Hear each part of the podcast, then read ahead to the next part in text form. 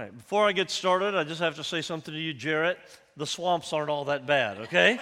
Um, any fishermen in the house? You know, because let me just tell you, you have not fished until you fish in salt water and brackish water, okay?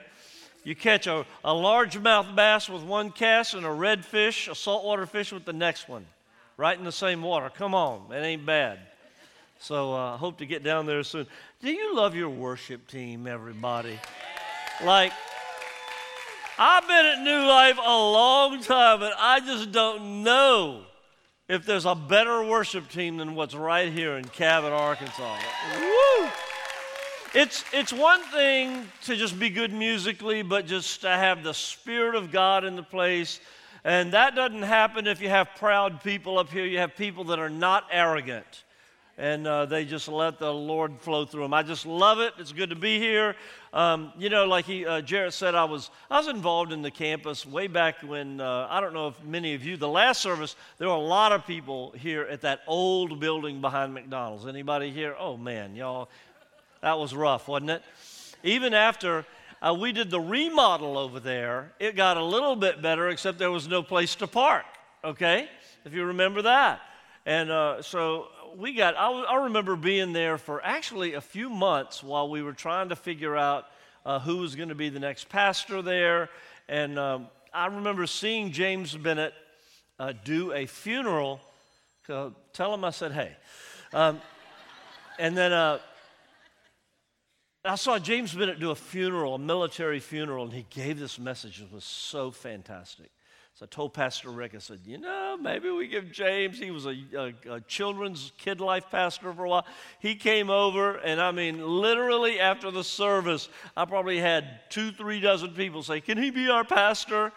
And, uh, you know, when we teach school of ministry or whatever, there's something that we call son in the house. You ever heard that language? It means basically someone who has the heart of the church in their heart. It's just the son in the house would do anything, would take a bullet for you or the and next to when we talk about that it's like james bennett and cody's pictures right there because i'm telling you there's there's a lot of leaders in new life and there are a lot of intelligent dedicated people but there's probably nobody i would rather follow into a battle than James and Cody Bennett because they can endure anything and they are just solid people. Would you give them a hand? Come on, y'all. That's cool. Um, I moved up here. I was a business guy. I had a, had a business that made baby products, believe it or not, you know. So we made terry cloth items like bibs and hooded towels and all that. And, and uh, if you go into Walmart now and see, like, go down the baby aisle and see Parents' Choice, the bibs, those are all from my old company. You know, that's like I sold it like 20 something years ago, but they're still doing that, and they uh, they sell Target like that too. It's pretty cool. And uh, anyway, just thought I'd pat myself on the back in front of you. Okay, forgiven. Okay. All right. So about two months ago, I did a wedding in um, Austin, Texas. My son and my daughter live in New York City, and uh, so my son's best friend in New York met a girl in New York, but they were both from Texas. And so they asked me to, to do the wedding. I agreed. Um, it, it, was just a beautiful wedding. You know how that goes. It's just gorgeous. And uh, so I, we, I met with them, did a little premarital, like just for one time. I met with them and we talked about their marriage. And I said, let me just tell you, because I knew the man better than the woman. I said, let me just tell you what I see in your, in your life. And I told them the things. And I got this uh, email back from the, the fiance, and uh, she, was, she was like, okay, so what you said is so good. And she's like, we want to make it a, a marriage mission statement. So we did the wedding, and I, I talked about the three things that made up eh, for them a, a marriage mission statement, and it was pretty cool. And uh, her sister was the matron of honor. And her sister uh, is maybe a couple of years older. She's a renowned opera singer. Like, I mean, renowned to the point where she travels 250 to 300 days a year around the world singing opera in places like Austria, Germany, and Italy, and all those kind of places. I'm talking pretty well known. She's in New York for a while now. But uh, she is a pronounced, really, atheist. And she told her sister by text message, Your wedding touched me so much that I'm reconsidering what my thoughts are about Christ. I mean, that kind of stuff. She asked for my email. Like, that kind of stuff never happens to me. It's like I'm usually the guy that offended somebody, okay? Like so many people are getting married now, and you know, if I give people advice that are getting married, I give them one, one, you can just write this down. This is what I tell you if you're getting married travel before you have kids, okay? Because it's like being single with benefits, it's the best life ever, okay? Once you have kids, you are chained to where you are. You cannot leave. Okay, so everybody's got their advice that they give newlyweds, and uh, but if you really want some cool, uh, interesting uh, advice, perspective on love and marriage, you ought to ask kids. I found some things that kids said about love and marriage. Y'all want to hear it? All right. So uh, little Alan, age ten, was asked, "How do you decide who to marry?" And he goes, "Well, you got to find somebody who likes the same stuff." Like if you like sports, she should like that you like sports and keep the chips and dip coming. All right? Kirsten, age 10. No person decides before they grow up who they're going to marry. God decides it way in advance, and you get to find out later who you're stuck with. All right? Martin, age 10. Come on, 10 year olds. What do most people do on a date? I love this one. He goes, Well, on the first date, they just tell each other lies, and that usually gets them interested enough to go out for a second date.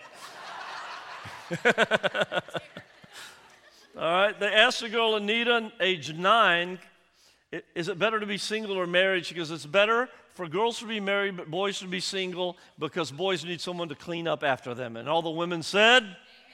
Come on, that's right. Don't get offended, men, it's true. Ricky, age 10, was asked, How do you make a marriage work? Easy. Tell your wife she looks pretty, even if she looks like a dump truck. And uh, last, you can find these. Look, it's on the internet. It must be true. Come on, y'all.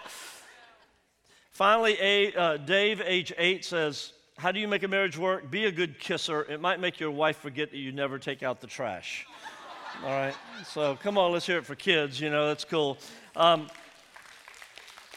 we just we're kind of sort of in or not in a series of parables. I think we've kind of gone out of it. And, and uh, so when James asked me to speak a few months ago, I thought, well, the thing that's on my heart is a parable. So whether we're out of the series or in it, that's what I'm going to do. I ask your forgiveness. It was Jesus' favorite way of teaching anyway.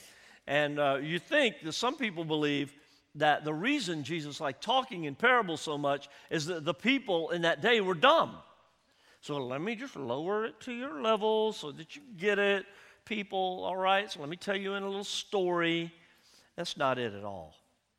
It was because the religious people of the day were so hard to be around that Jesus used parables to draw a line in the sand that they wouldn't even get. And I'm just telling you, aren't you glad the Lord had it out for religious people? Come on. So, uh, anyway, the first miracle that Jesus did was at a wedding, and he did two parables about a wedding. The first one, uh, remember the one where they they threw this big wedding festivity, and the father they invited all these people, but nobody came. And he said, "Wow, go out and invite more people. We need people in the house." Nobody came. And then the father said, Go out into the street corners, the highways, the byways, and you compel them to come in because I want my house to be full. That's one of the parables. But I want to talk about a parable uh, that we call the ten, the parable of the ten bridesmaids. It's also known uh, as the parable of the ten virgins. You ever heard that one before?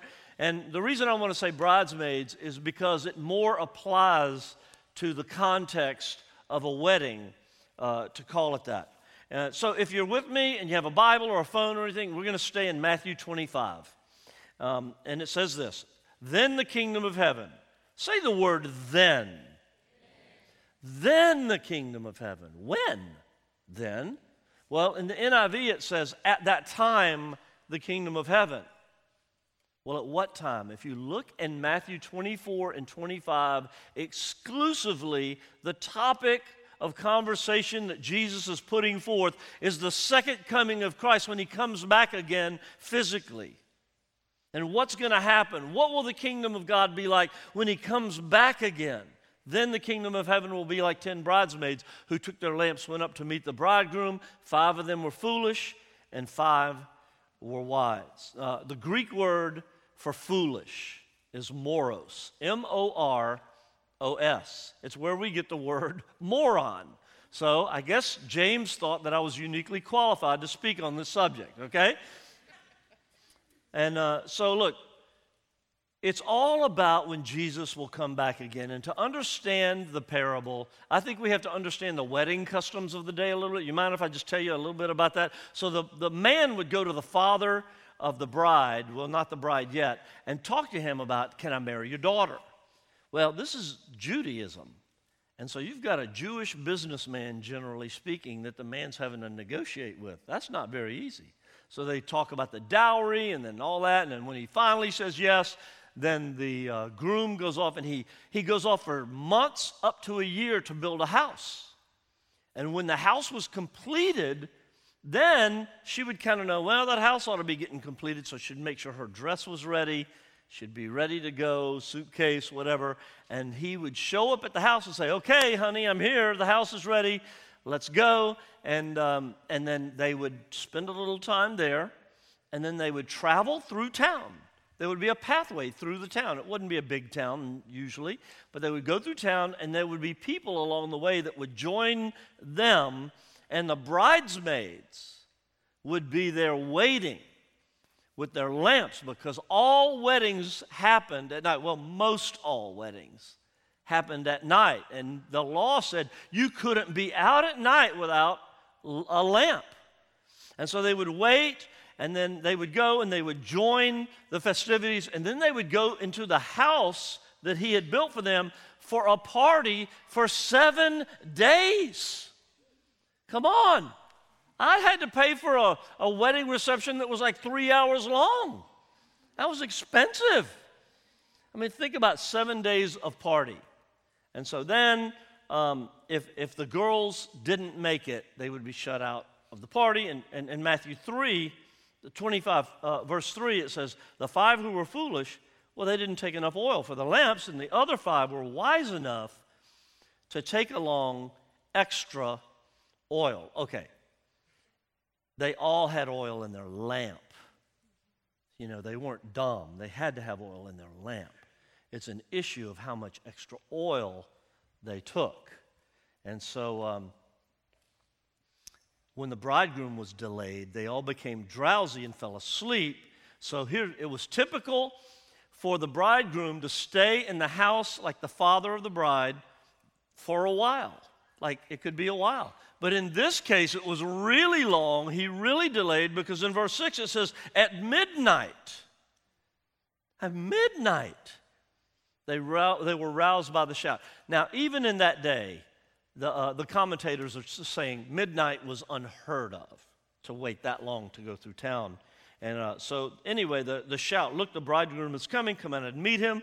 All the bridesmaids got up, prepared their lamps, and then the five foolish ones asked the others, Please give us some of your oil because our lamps are going out. Now, has anybody ever had like a real panic moment in their life? Like you've done something really dumb and you did it in front of people? Anybody? Come on. All right. So I was in a wedding one time about 35 years ago. I'm, I'm saying it was that long because I don't want you to th- think I'm that stupid now. Um, but I was a best man in a wedding and I left the ring in the glove compartment of my car.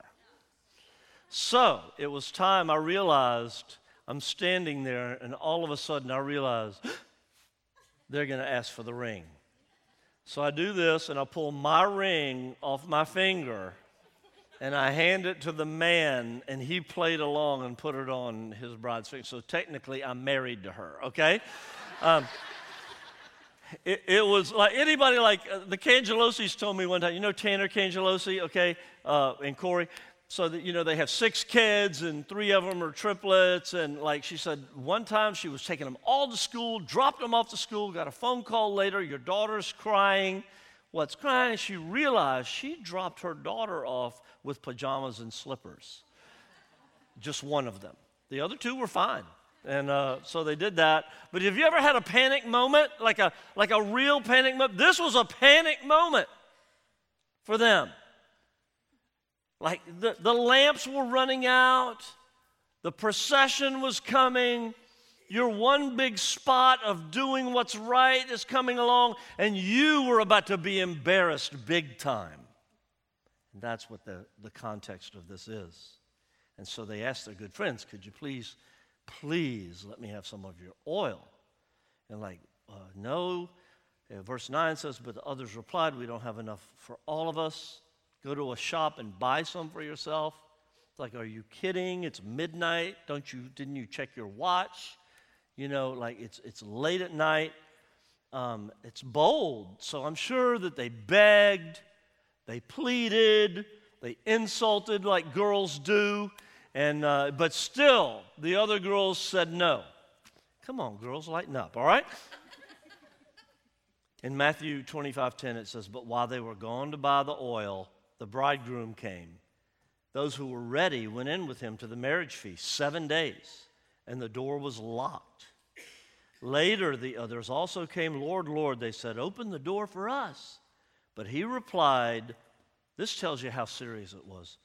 Truly, I tell you, I don't know you. You think it was serious that they weren't ready? You think how serious that bridegroom took it, the insult of them not being ready. Therefore, keep watch because you not, do not know the day or the hour. And it it creates so many questions like, why are you talking on such a heavy topic? okay. Why did Jesus even tell this story? Um, parables have one main point. They're not allegories that have a lot of points. And the one main point of this was just be prepared because you don't know when I'm going to return. You don't know when your number is going to be called. Um, just this last week in Conway, we probably had five people pass away. You just don't know. Uh, you don't know when that day is going to come. So, in light of this, I want to talk about, uh, about this and be practical with you like, like what does it being prepared mean? Uh, how do you do it? What if you don't do it? What does it mean that the door was shut? It's a serious thing.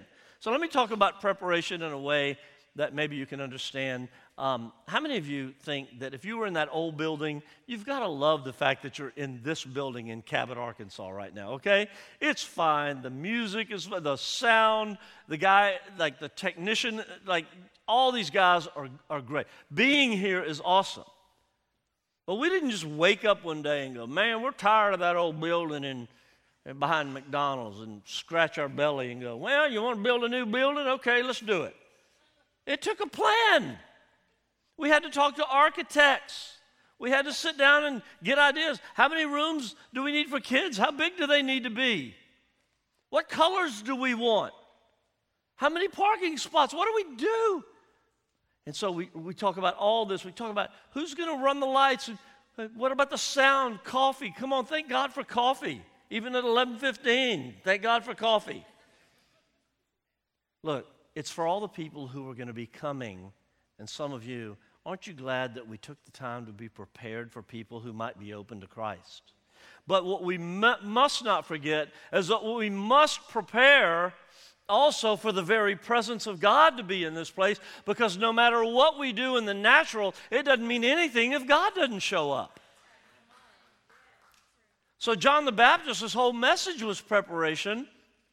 And in Mark 1 1, it says, The beginning of the gospel about Jesus the Son of God. It's written in Isaiah the prophet I will send my messenger ahead of you who will prepare your way. A voice calling of one calling in the desert, prepare the way for the Lord, make straight paths for him. And that's why John came. Look, God wouldn't even send his only son to this planet without there being preparation ahead of him. He demanded that. And so today I want to talk to you about preparation because I think that we're living in a really special time. I think we're going to see in our generation more people come to Christ than in the history of the world. Technology, revival. Look, I'm going to just tell you that in our candlelight and Easter services, almost 1.5% of the population of Arkansas comes to a New Life Church service. That's amazing. Like what happens when we get to 50 campuses or more? We could get, I think the goal could be that, that one day we'll have 5% of the population of Arkansas coming just to a New Life service, not only, uh, but the churches that we counsel as well. Everything of worth in your life requires preparation. You can write that one down. It's true. So I want to give you three principles or whatever of what it means to be prepared. The first one's a little bit long. They're going to put it up on the board. But it's this there's one thing that you can't borrow, you must get it on your own. Now, I don't know about you, but anybody in the room ever had like a mother, grandmother, aunt, or somebody who said, I'm praying for you all the time, every morning, I'm praying for you, right? Okay, you want to almost say, you know what? Can you please quit? I want to have some fun in my life. Like, relax. Pray for me later. Maybe you're married to someone who prays for you all the time. God bless you. Okay, so um, I don't know. If you know me, then you probably know that about six and a half years ago, I lost my wife. Um, I didn't lose her really. I know where she is. She's in heaven, but she passed away. Uh, and, and she was like an amazing person. People literally called her, Your wife's so perfect. And she would hear this every now and then and uh, say, I'm not perfect. I even had one lady at Conway come up and say, um, Well, look, I've been so mad at you for years. Like, what? What did I do? I spoke in conversation. I, I was so mad at you for years because I thought you div- divorced your first wife and married this young thing. That's my first wife. Okay, she was six years younger than me, looked 25 years younger than me. And, um, but she hated it when people called her perfect. I'm not perfect. I'll just stand here and tell you she wasn't perfect, okay? Because God knew in His ultimate wisdom that it would be impossible for two perfect people to be married to each other, okay? Look, what I'm really saying is it just because someone close to you has oil in their lamp doesn't mean that you do? What is oil? Well, in the Bible, it, it's always representative of the very presence of God.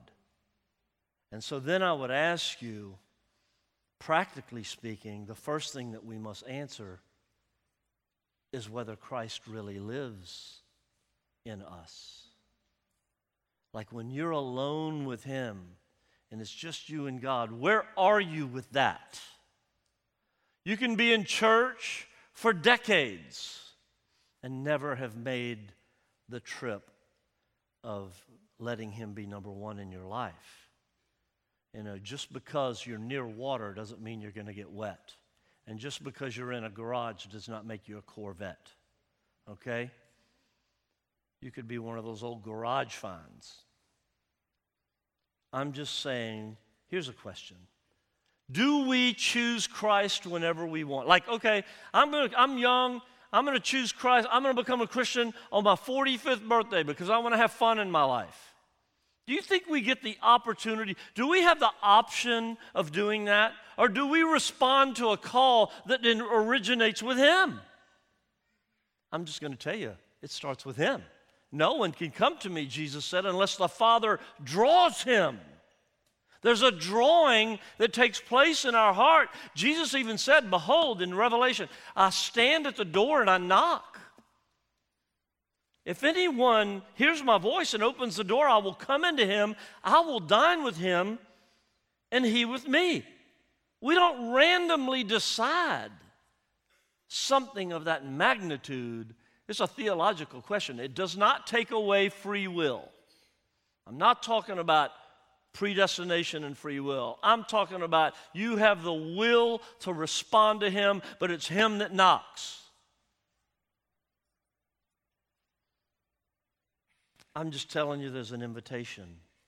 And a lot of times that invitation comes at a time where there's trouble going on in your life, but otherwise, you would never realize that you need the one who loves you and created you, the one God who sent his son to die for you until you get to a moment of like, I really need him. And there's an invitation and there's a knocking. Well, how do you know there's a knocking? How do you feel? How do you know when there's a knocking? Because something in your heart, and you know what I'm talking about, there's an openness. And it's not always there. You need to respond when that openness is there. I believe there's going to be people in this room today that respond to that. There's something called the Romans Road. Romans 3:23 says all have sinned and fallen short of the glory of God. You know that. Romans 6:23 says that uh, the wages of sin is death, but the free gift of God, the, the gift of God is eternal life in Christ Jesus our Lord. And then Romans 10 9 and 10. It says, If you declare with your mouth Jesus is Lord and believe in your heart that God raised him from the dead, you will be saved. For it is with your heart that you believe and are justified, as with your mouth you confess your faith and are saved. Hey, is it okay if, I, if I'm here today and talking about something as basic as salvation here in church? I hope you're not offended by me talking about something as simple as what it means to accept Christ into your life. I'm just telling you, I believe people are here right now just feeling a little bit of this. Like, you've let me in, but you've not let me all the way in. And I'm knocking. You cannot borrow this from another person. You must get it. You must respond on your own. Can I have an amen? All right, number two, the second thing about being prepared is that being prepared requires diligence over the long term. Verse 5 says that while the bridegroom was delayed midnight, remember, they all became drowsy and fell asleep. Well, you think, well, that's no big deal because if the, if the wise bridesmaids and the foolish ones fell asleep, it must have been okay. But if you read in the commentaries, in the customs of the day, they would tell you that generally speaking, it was not okay. It was something wrong that even the wise girls did. It was just that he waited so long that they all fell asleep. But guess what? They were wise because they had oil, extra oil. That even though, they quit their watching, there's a part of us that when things take too long, like you ever just felt like God promised you something or you're waiting for something to happen and it just takes so long that sometimes we give up in the middle of a hardship when we're waiting for something to happen. There's a every year in Alaska there's this race called the Iditarod. Now you've probably heard of the Iditarod with the dogs, right? Uh, that's where the dog sleds are. Well, this one is on cross country skis and if you've ever done that, it's very hard. It's 170 miles, and uh, it's over uh, ice, snow, valleys, hills. I'm talking about a grueling thing. And in uh, one year, uh, probably 20 years ago, thereabouts, there's a skier named Jim Jaggers. And he was 120 uh, miles into the race, and he was two hours ahead of the next person like two hours ahead. And then something happened. He was up front and he was alone. Something happened in him and he got a little discouraged. He just felt emotionally down. And then he started slowing down to almost stopping. And then uh, he, he said, in the next 20 miles, someone passed him and it totally broke his spirit.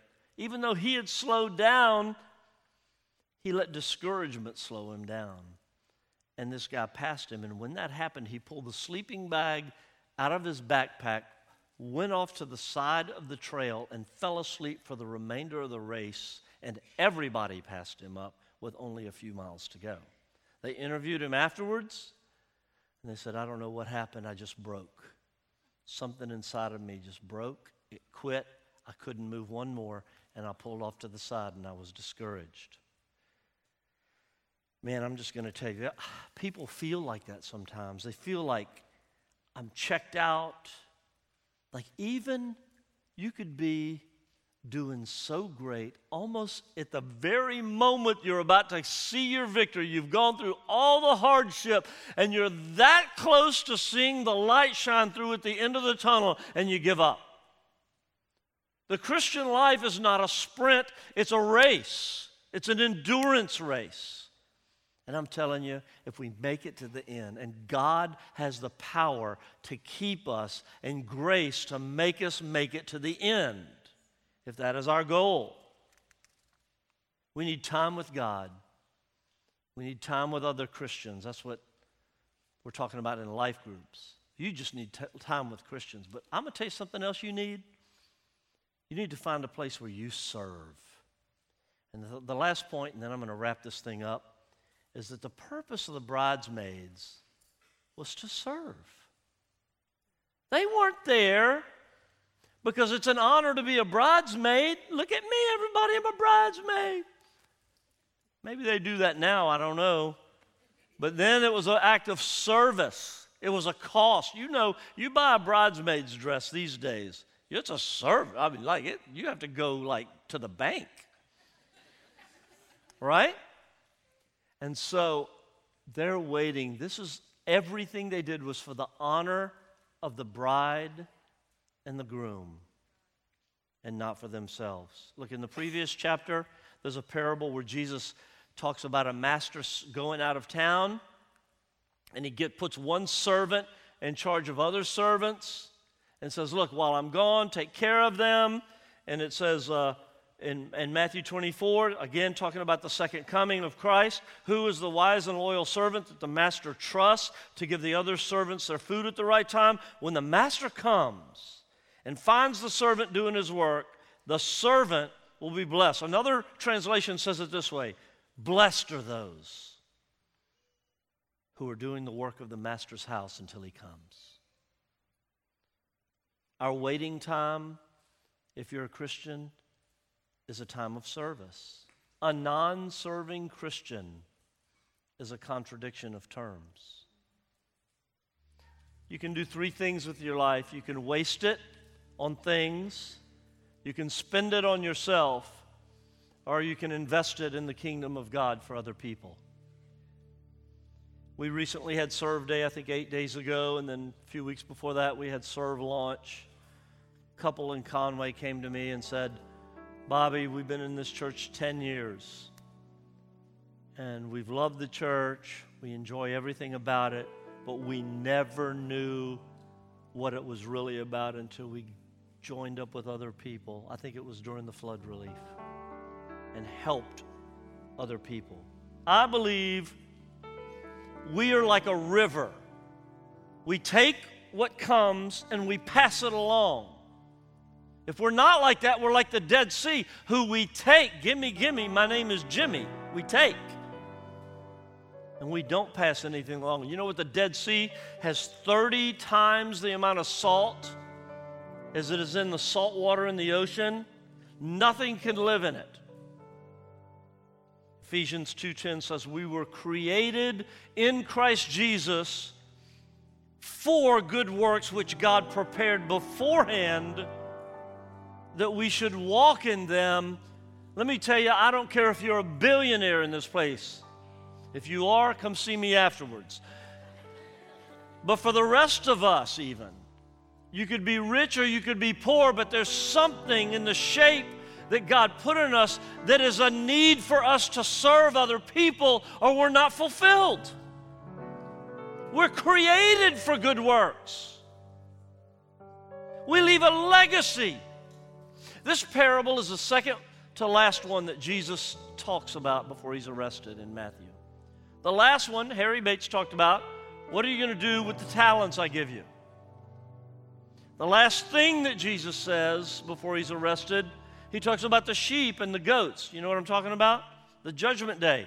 I'm going to put the sheep over here. I'm going to put the goats over here. The sheep are going to go to a good place, and, and, and the goats won't. Well, what's the criteria? The criteria is I was hungry, and you fed me. I was thirsty and you gave me something to drink. I was naked, you clothed me. I was alone and you visited me. When did we do that, Lord? When you did it for the least. I'm telling you, there's something in us that must serve. When I'm, I'm okay, I'm 64 years old. You could look up here and go, man, you don't look it, okay? Right? Come on. Um, well, I'm, I'm old enough to look back over my life. And when I look over my life, what I don't say is, man, I've sure spent a lot of time visiting people that were grieving. I've sure been to a lot of hospital rooms. My schedule's been so busy. Man, I just, I wish I hadn't done all. I wish I'd have gone to Italy more. Now, I love Italy. Come on, y'all. But I wish I'd have vacated more. I wish I'd have fished more. I'm telling you, what I look back and see, what I really see, I see the faces of people that I didn't go see. I see their faces. I feel it like, I don't know if you're this way. If you're older, you trust me, you're not going to look back and go, look at all the good stuff I did. You're going to think, what did I not do?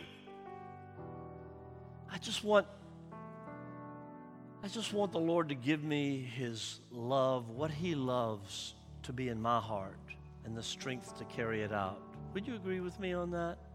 let's just take a time, and this will not be long. Let's just bow our heads right now. You might be in this room and you think, man, Bobby, I need to be more prepared because I believe God wants me to, to do something. I think there are people in this room that would say, I'm on the verge of quitting. This race has been hard. I'm going through something that's so hard. Some of you, maybe all of you, are hearing this. Let me in. Come on. Let me into that room that you've never let me into. Let me into your heart. You've been coming to church. I, I want to have time with you. I want to spend time with you. I want to take just a moment. If you're in this place and you know that you could be closer to God, you're not where you should be, and you feel that knock on your heart, want you to raise your hand and let me pray with you all across this room. Come on, raise your hands now. I see you. I see you. Come on. Yep, leave your hands up. There's a lot of hands. I just want to see you. Come on, y'all. This is awesome. Man, God will come and He says, I will come in. I will. Father, right now, no matter what has caused us to be in the situation that we're in, you're better at forgiving than we are at sinning. You're better at that than any bitterness that we carry. We invite you in, Lord. Thanks for knocking on the door. Come into my life, change things around, let joy come in, and let me be fulfilled in serving other people, God. In the name of Jesus Christ, our Lord. And everybody said, Hey, do you love the Lord here today? Come on, y'all. Would you stand up? Let's worship Him.